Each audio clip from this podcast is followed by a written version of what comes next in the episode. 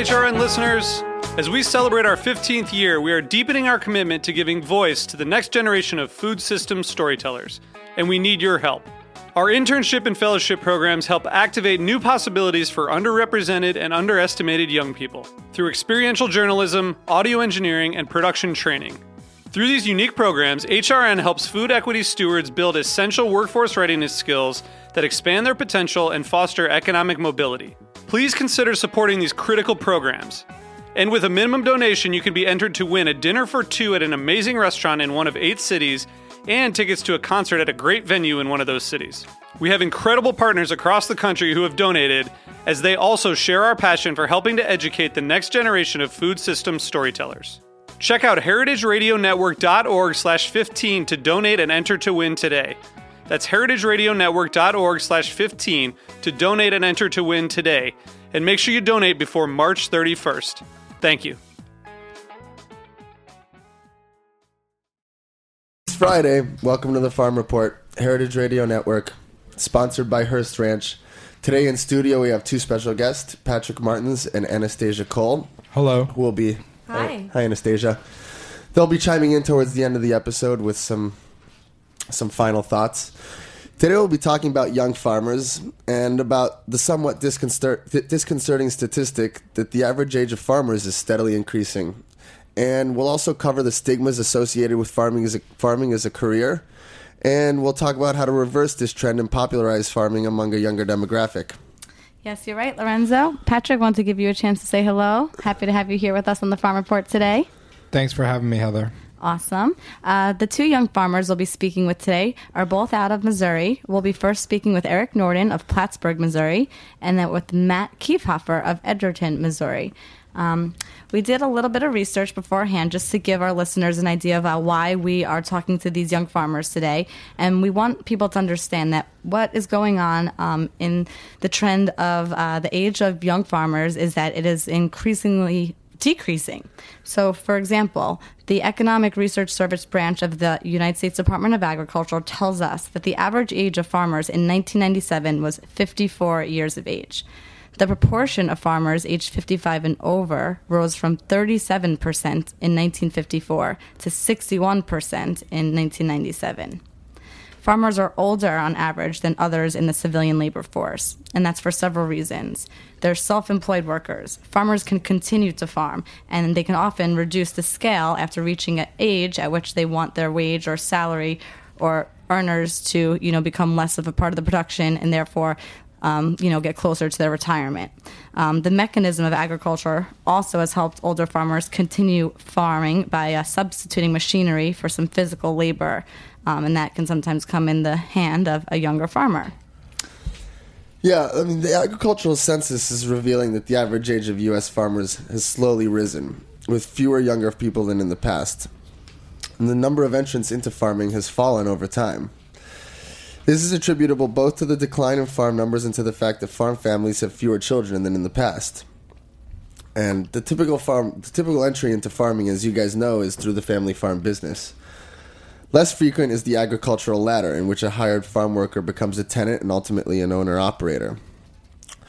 Some of you listeners may be familiar with our HRN show Greenhorn Radio, hosted by Severin von Tscharner Fleming, one of the country's foremost farmers and activists. Severin is making a film about farmers under 40, and she's canvassed the country spreading the word about farming and encouraging a younger generation to enter into the industry. Um, a recurring theme on Greenhorn Radio, Severin's show, has been the stigma of farming and how, for example, Severin's family, the host, wasn't ecstatic about her choice to become a career farmer. There's a stigma that farming is somewhat an anti intellectual pursuit, somehow less than other careers.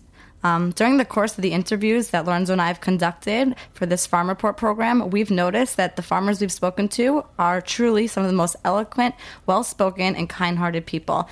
These individuals are politically informed and socially and globally conscious. Aside from that, our farmers are in tune with natural processes that we, as myself, a city person, aren't as connected to. Um, they have a different brand of intelligence, if you will. They have an intuitive intelligence, sort of an anti anthropomorphism. They understand humanity as only a small part of a much grander natural scheme. Um, I think we have our first our first farmer that we'll be speaking with today, Eric Norton of Plattsburgh, Missouri, on the line. Eric, are you here with us? Hello, Eric. Hello. How's it going? Uh, good. How are you? I'm doing very well today. We're very happy to have you here with us on the Farm Report. Uh, what's the weather like there in Plattsburgh, Missouri? Uh, it's not too bad. We had some uh, heavy storms early this morning. Uh, Really? It looks like it's building up again for another storm this afternoon.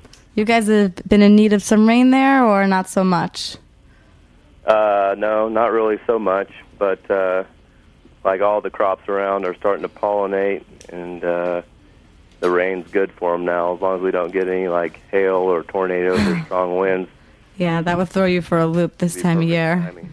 Definitely. Well, um, did you have a chance to uh, hear some of our introduction? And uh, if so, do you have any comments on some of the, the points that we brought up that you know are most uh, you know connected to, to you and your, your your position as a farmer? I know you're a second or third generation farmer. Is that right?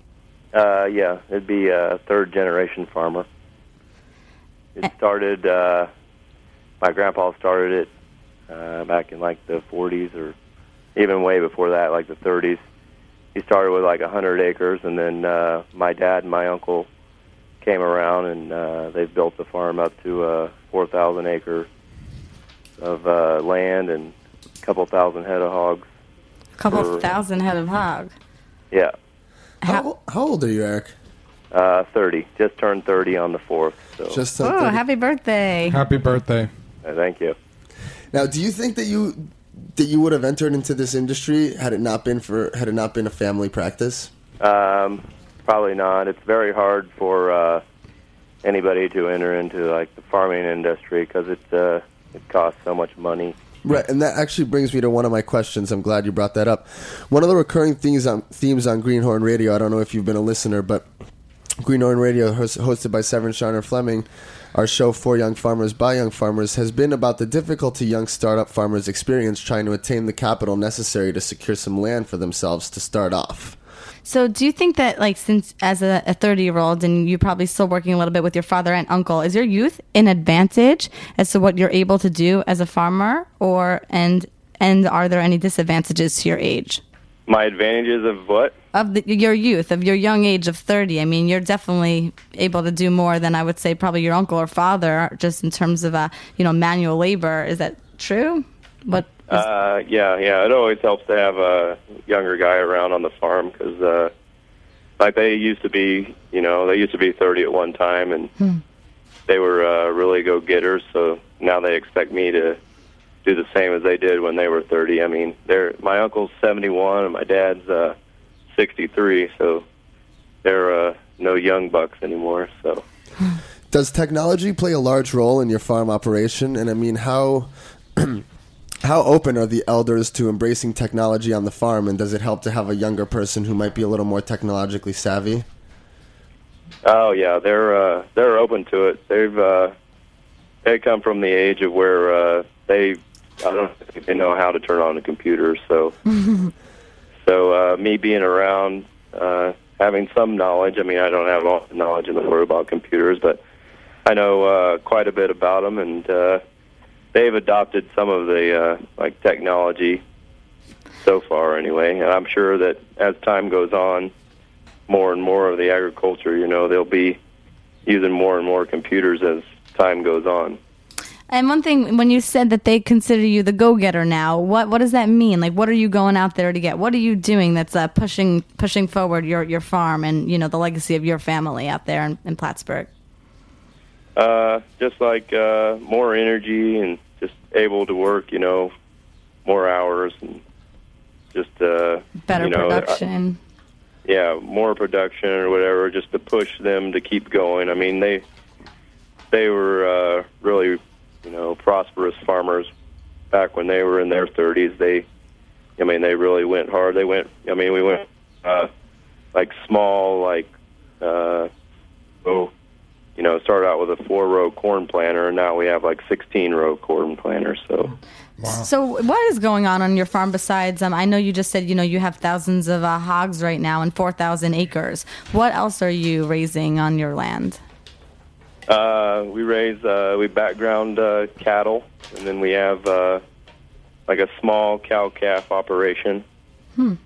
And uh, right now, this time of year, we're baling hay, but the weather hasn't been too cooperative because it rains every couple days. But we did get uh, quite a bit done last week. But And like with the baling of the hay, for example, like I don't know where does hay go? What do you do with the hay? How does it help your farm?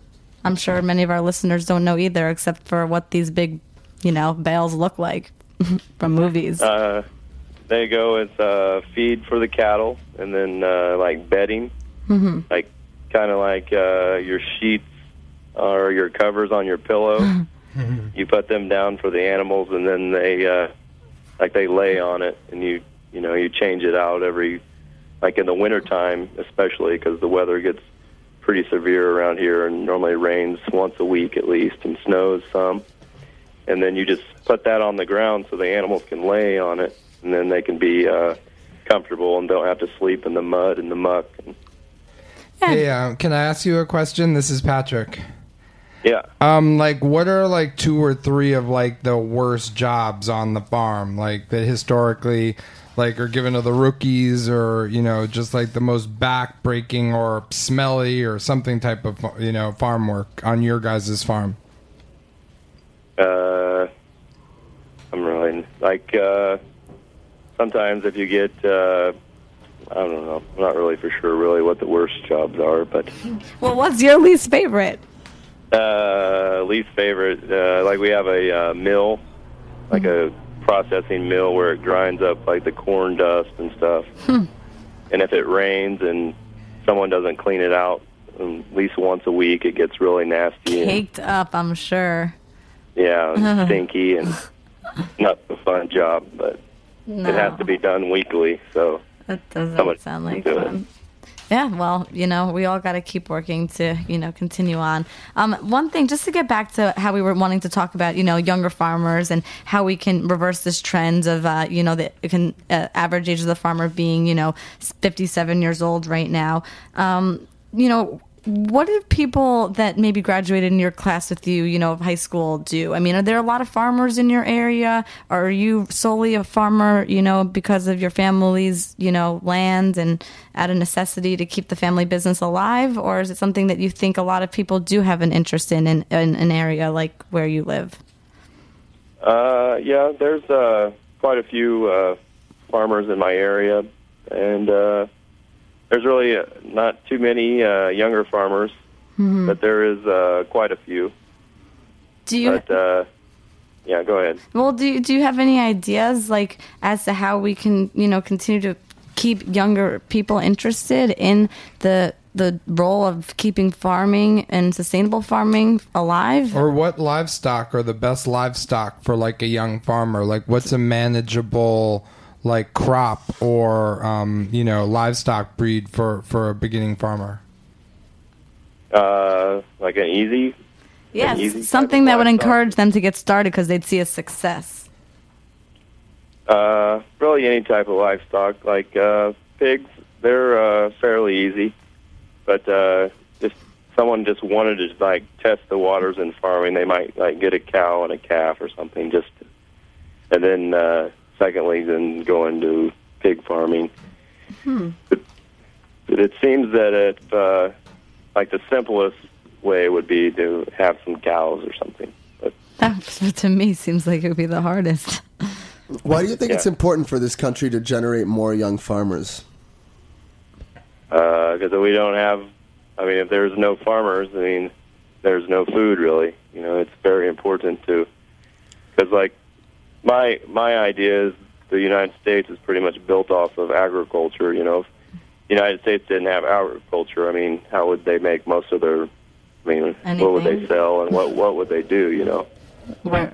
Yeah, definitely. So I would I would like to ask, do you have um any you know have you do you have a five or ten year plan or anything that you've brought to the table to your family to you know um, move some of the processes of your farm along? Uh, yeah, I have a few ideas, but uh, Would you be I, uh, letting out any family secrets yeah, if you if shared he them told with you, us? he have to kill you.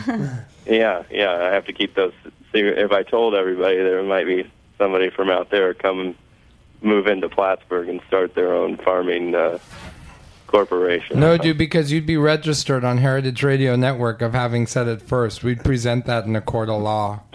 Anastasia wants to chime in. Yeah, Eric, I'm wondering. Speaking of people coming uh, out out there from uh, out here, would you ever take on an apprentice? Do you like the apprentice system? Do you think that's a, a good way to keep young people entering the you know sort of the agricultural ladder?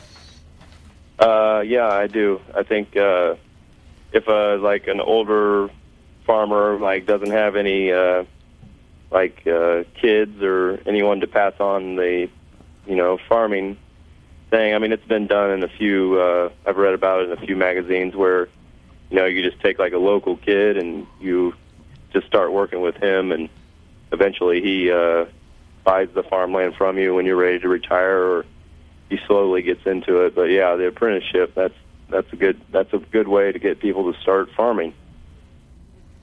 And um, I wanted to ask a question. What's it like living and working together with your family?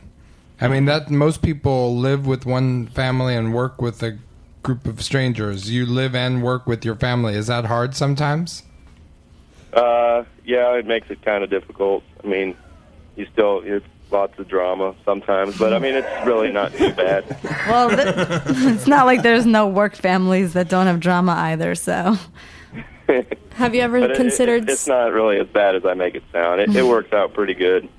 I mean, if it, maybe if uh, I had a bunch of cousins and all that stuff that were interested in farming, well, it might be a little different. But uh, they're not really interested in it. So well, why? Do we know? I mean, what turned them off from having an opportunity to come to the farm? I mean, is, is it a money issue? Is it just a pure, you know, hands-on issue? Well, why aren't they interested? What are they doing? I mean, doctors, teachers, lawyers. Uh, I mean, what are what are they up to? they're uh, they're older than I am. They're like in their 40s now, 40, 50. Mm-hmm. But that's uh, like my uncle's kids. But they're uh, they're like successful in their own business. Like one's like the insurance, American Family Insurance, like number three guy, and Wow. They my uh, cousin works for uh, Johnson and Johnson. So Very good company. Very yeah, good company, Johnson Johnson. And one thing we've discovered by interviewing a bunch of young farmers is that they're really multi-talented. I mean, their skills are not limited to what they can use on the farm. So, had you not chosen to be a farmer, what are some of the other career paths you might have taken into consideration? Uh, I would. Uh, I really enjoy the outdoors. I'd probably like be a uh, like a park ranger or a conservation agent. I probably would have chose that path, Cool. That's cool. or like a hunting guide, or Hunting Something. guide. yeah, I'm down with that one. yeah. Sounds kind of maybe- dangerous. Maybe be on the Deadliest Catch. Deadliest Nice. catch. We will. We may be able to hook you up with uh, one of those producers. I think uh, didn't we have the director of Deadliest Catch? Amazing on- Race. Oh, of Amazing Race. Yeah. Yeah, we had uh, Eric. We had the, the, the head of production for Amazing Race on our show a couple weeks back. director of photography, Peter Sickhart. Yep, on the Q report. Um, but I'm pretty sure he's done some work for the for the Deadliest Catch, or maybe he's coming up with some work. So maybe we can get you guys in contact. How are the uh, pigs looking this year? I mean, there's been a lot of rain. You were saying. I mean, how does that affect the size of the pigs that you bring in? Uh, it, it makes it kind of uh, difficult on them. Actually, we've had, uh, I think we've had about uh, 30 litters in the last uh, five days. So uh, they're doing fairly well. You just have to uh, make sure they're covered and uh, make sure they have plenty of uh, bedding. But when it gets too hot, then you don't want them to have too much bedding. Just, just like when the rain comes, you want them to be covered. But when the rain's over, you just want them to have some shade so they can relax. And, Do you ever? Is there ever one that you never send to paradise? You're just like, I like you, little guy. You're staying here. You're gonna die of old age. Does that ever? Is there any ever connection between you and the animals like that on a personal level? Uh, yeah, sometimes. But there's, uh, I mean, yeah, I have connection with them on a personal level. Not everybody can, uh, you know. Not all of them make their way into your heart. No, no, not all of them. I mean, there's a lot of them. I mean, they pretty much all make. I I come in contact with pretty much all the hogs and all the cattle that run come through the farm. And actually, this sort of experience is not altogether uncommon amongst farmers. We had a farmer on the farm report who said that she basically fell in love with one of her pigs, brought it into the house, and kept it as like a domesticated house animal. Who was that again? I wish I could remember. That was great. I'm kind of Yeah. happy you don't remember, actually. Yeah. Patrick wants a goat though, so I would like a goat. Do you have any goats on your farm, Eric? Uh, no. But I know a couple guys that have them. They're cool, right? Please don't have them send one to the Heritage Foods USA national headquarters. yeah. Yeah, you'd just be the pet. yeah, it wouldn't be the most humane place for them here in New York City. He'd be the pet until we ate him. yeah. All right, Eric. Well, listen, this is really a fun and illuminating interview. We want to thank you for joining us here on HRN, and I'm sure we can have you on our other program, Greenhorn Radio, with Severin. yeah, we should get her to come by your farm and check it out for her uh, for documentary. That could be fun. All right. Yeah. Come on by. Come All on down or over or whatever. you Whichever direction we're coming from, We're coming. f- We're coming up. No, dude. We're coming west, actually, Yeah. directly. But Eric, it's always a pleasure. Um, thanks for being a part of today's show on the Heritage uh, Radio Network's Farm Report, sponsored by Hearst Ranch. We'll be back in just a bit.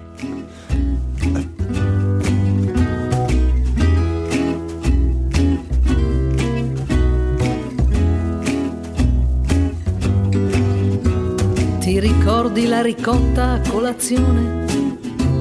E che baci, che tramonto dal balcone. Così buona io non l'ho mangiata più. Era buona forse perché c'eri tu. Di formaggi ce ne sono a mille gusti, ma son pochi quelli buoni, quelli giusti. A me è piaciuta tanto quella lì non la voglio più se non è così. La ricotta deve essere bianca, bella magra. Tu morbida che ti si scioglie nella bocca. Ti ricordi quella gita la mattina? Ci siamo fermati, era finita la benzina. E quei due ci hanno detto di restare lì. Ci siamo guardati gli abbiamo detto di sì. Che profumo era tenera, grandiosa.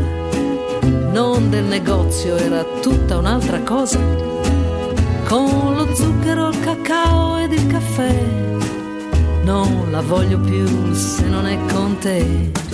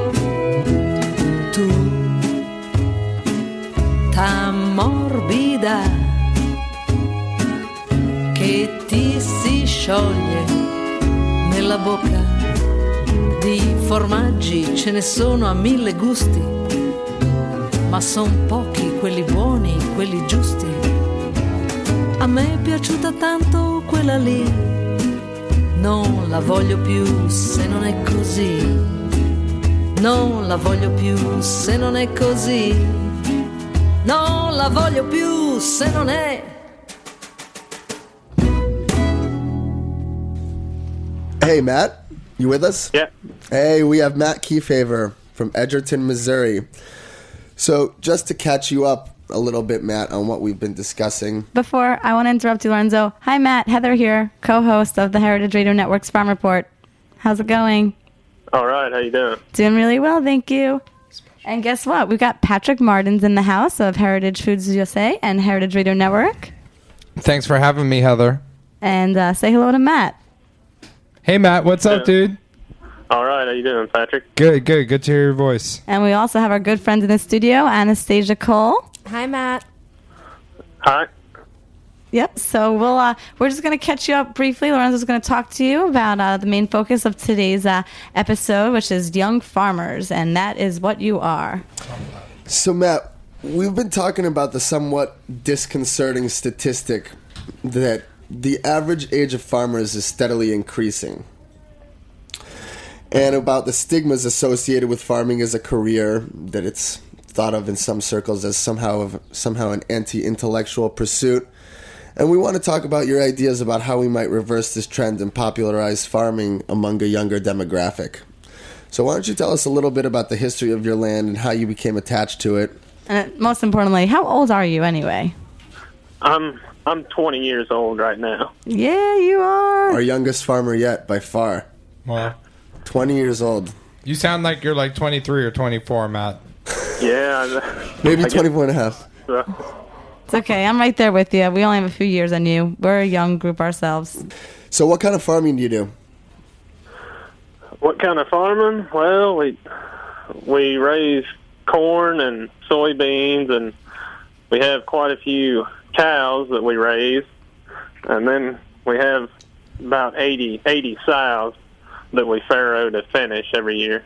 Well, Well, so that's don't we- pretty amazing. I mean, 20 years old. I mean, I'll say the cycles of farming are so hard. And I remember once Doug Metzger was this farmer, and he said that um, all he learns to do is to predict why something is happening. And sometimes he might have to go as far back as 30, 40 years to remember a story that his grandfather told him about this certain type of Hence, infection. hence the farmer's almanac. Well, and uh, additionally, do you think he keeps his own records of like on his own farm? I mean, I know Anastasia, you're here at Roberta's, you're helping them with this rooftop garden that's above the shipping containers that we're broadcasting out of. I know you guys keep your logbooks. Is this like the same, same kind of records that Doug would be keeping on his farm? What do you keep detailed records? We do. We weigh in everything that we harvest, and we and we write it all down so that we know exactly how much we're getting out of the land this season. And Mm-hmm. the idea is, you look at those logs, and then you say, how can we double this? How can we triple this? And you next guys are gonna have the. You started the one of the toughest seasons in memory, right? Oh, It's this- been rough. It's been rough. If those tomatoes aren't super watery, I will be a very, very happy lady. Well, the basil and all the herbs are starting to come up right now beautifully. Yeah, yeah, and the arugula and the mesclun exploded, so that was great. It did explode, Yeah. literally. Well, that's awesome. I mean, Anastasia is one of our young farmers here in New York, one of our young urban farmers, if you will. You can, uh, we want to tell us a little bit about the project that we have up on the roof and in the um, other location right down the road from here.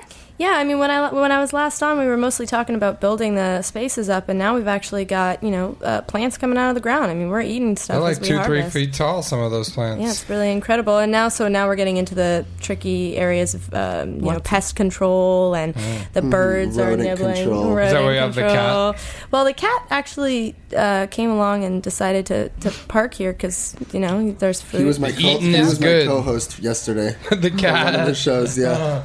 So actually, guys, I think we have Matt back on the line. Matt, you there? Yeah, I'm here.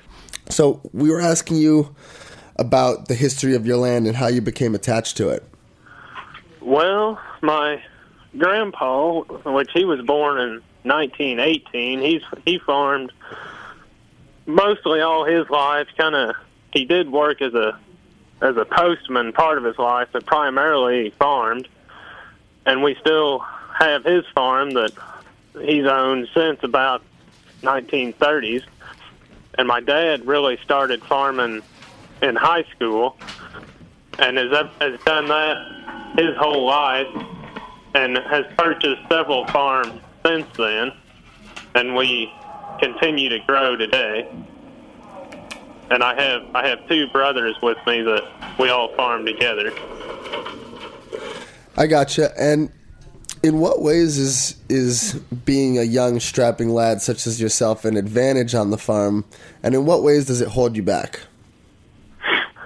Well, I, in today's world, there's a lot of there's a lot of stuff, especially in high school, for a kid. You know that if you live on a farm and you actually farm, it keeps you pretty busy and does kind of withhold you from, I guess, the social life a little bit. But Yeah, I guess that could be with anything though, but more so, I guess, is it because you have longer hours or waking up earlier? You're maybe a little tired after class. yeah, and and you know, it's just not a not a nine to five job. You know, it's kind of It's a life. It's kind of a when you twenty need to four do seven. something, you have to do it. Definitely, much agreed. I mean, there must be things that keep you up at night about what's going on on your land. Is that true? Yeah, I mean it. There's plenty of times, you know, you have to stay out all night, whether we're putting in crops or working, trying to pull a calf out of a cow or something. How do you light? How do you light the the farmland if you're working through the night? Well, it's I mean, are you t- talking about lanterns and flashlights, or do you have big floodlights? I, I'm not visualizing the farm, so I don't know how you would be working like at three in the morning out there. well, all the all the tractors and equipment we have have have pretty good lights on them anymore. They make them tell what you're doing because a lot of people do it these days. Right. So, in the graduating class from your high school, I mean, what was the percentage of kids who went into farming? Well, I think I was I was pretty much the only kid that I mean that my parents, my dad actually farms for a living. Mm-hmm. There was there was one or two other kids that they're that they have a few cows and stuff, but nobody that I know of that actually farmed for a living. Do you ever offer up some of the food that you prepare for your farm to your friends out there? That you prepare on your farm to your friends out there? Not on a regular basis, but in high school, in our FFA that we have, we always had a, every year we had a hog roast at the school. Wait, did you say SSA or CSA? FFA, What- what is- Future Farmers of America. Oh, and we always hosted the we had a hog roast at usually at homecoming football game and everybody always knew our our pork that we raised and we were kind of we still continue to do that cool. So, do you ever have any of your neighboring, uh, any of your neighbors come by the farm, or do you have like a little market at the farm where they can purchase your your your pork or anything like that? Doesn't Paradise sell your stuff? paradise does sell our stuff and i do i i have had several friends of mine that have bought stuff from paradise and said they like it and i i tell people about it you know anytime i anytime it comes up i tell them that we do sell stuff out there And when Can I ask you? Uh, I just wanted to ask you one question. What makes a good pork product, and what makes a bad pork product? Like, there's so much talk of the loss of taste in pork. What about you know what's wrong with the bad and what's right with the right? well i think what makes a good pork product is you got to take care of them and you got to know what you feed them you can't be feeding them you can't feed them poor quality grain and and poor feed and expect to have a good product come out of them just anything who deals with the feed? Who places the orders for your grain and your corn and things of that nature? well i usually take care of most of the feed just because it's easier you know if one person does it you don't have you don't have much confusion on whether somebody ordered something or not mm-hmm. but we but we grow we raise all of our own corn and we just store it in a bin so i mean we always have that and then just our additives that we put in with it we order and have it always have it on hand Do you feel like working on a farm has given you a kind of education that you could have never gotten in the classroom? I I think get, working on a farm really does give you an advantage over a lot of things. You learn, you really learn how to work with your hands and a lot of problem solving skills too. I think. Yeah, and you become aware of some natural processes. I mean, you get an intuitive intelligence that sometimes you just can't get from books. that's that's right. I, there's a lot of stuff that you can't learn from a book that you can learn from on hand that you can learn from a pig. experience. Uh, Matt, what's the five and ten year plan for your farm and for yourself as a farmer? Well, I, I, we're trying to farm. I hope to farm my whole life if I if I can, and continue to grow throughout our life. Got an I hope start. anyway. Yeah, it, it makes it a lot easier when you're when your dad farms, and then you can kind of come into it. and You can kind of grow with each other. It makes it a lot easier versus trying to start on your own. It it's really hard to get started these days with equipment cost and stuff like that. It's just hard to start out from nothing. Yeah, no, definitely. I mean, we, we were talking about that a little earlier about how, you know, young farmers could even possibly gain the capital to, to buy or purchase or even rent land to, to, to do a startup operation. Um, but one thing I'd like to ask is, you know, with your young age, if you are using new technologies that, you know, have helped uh, move things along for your farm and for your family, for that matter. Yeah, it's it's just really it's really awfully competitive from in my area anyway. There's there's not really many young farmers, but it is everybody wants to get big and they want to get get big fast anymore just because it's hard to it's hard to make a living farming if you don't don't have a lot. The profit margin's so small on everything anymore. So Can for- I ask a, a question? Like, if someone, uh, Matt, was going to get into farming, like in upstate New York or Northern California or, you know, north of Chicago, um, what advice would you give them? Like, what's an inspirational, you know, bit of advice, but also like a warning bit of advice, you know, for people that are about to quit their jobs and start a, uh, you know, a livestock farm?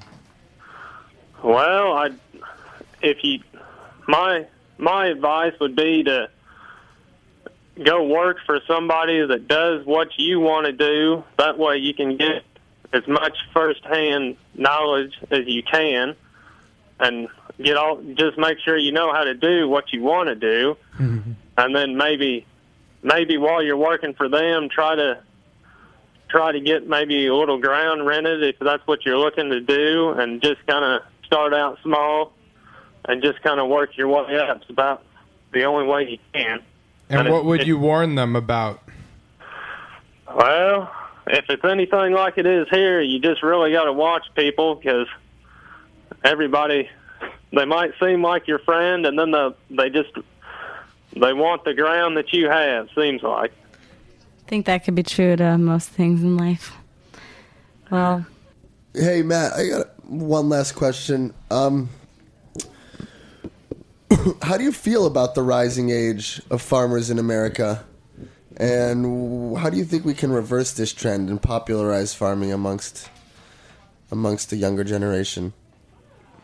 Well, uh, I'm really not surprised about the rising age of farmers, just because there's not, like I said, and when I was in high school and stuff, there's just really not many young kids that want to do it. Everybody wants to, you know, it's hard to, it's really hard to get started. So maybe we need to come up with some kind of plan, you know, like how we can maybe teach it farming more, you know, in schools. This is always spoken about and to why it's important and how you can become profitable about it, you know, selling to people locally or teaming up with groups that want to support the kinds of, uh, you know, farming practices that you'd be able to produce on your farm. I mean, maybe it is the continuing of the education of this, you know, important movement towards that, like sustainable biodiversity and heritage that, you know, we're all working toward we are going to wrap up the show for today. Um, it was a pleasure. Us. Great job, guys. Speaking with uh, both Eric and Matt, and uh, we'll be back next Friday with the Heritage Radio Network's Farm Report. And if there are any young farmers out there, check out our other show about young farmers, Greenhorn Radio. It's on Thursdays at 4 p.m. Thanks for joining Take care. us. Bye.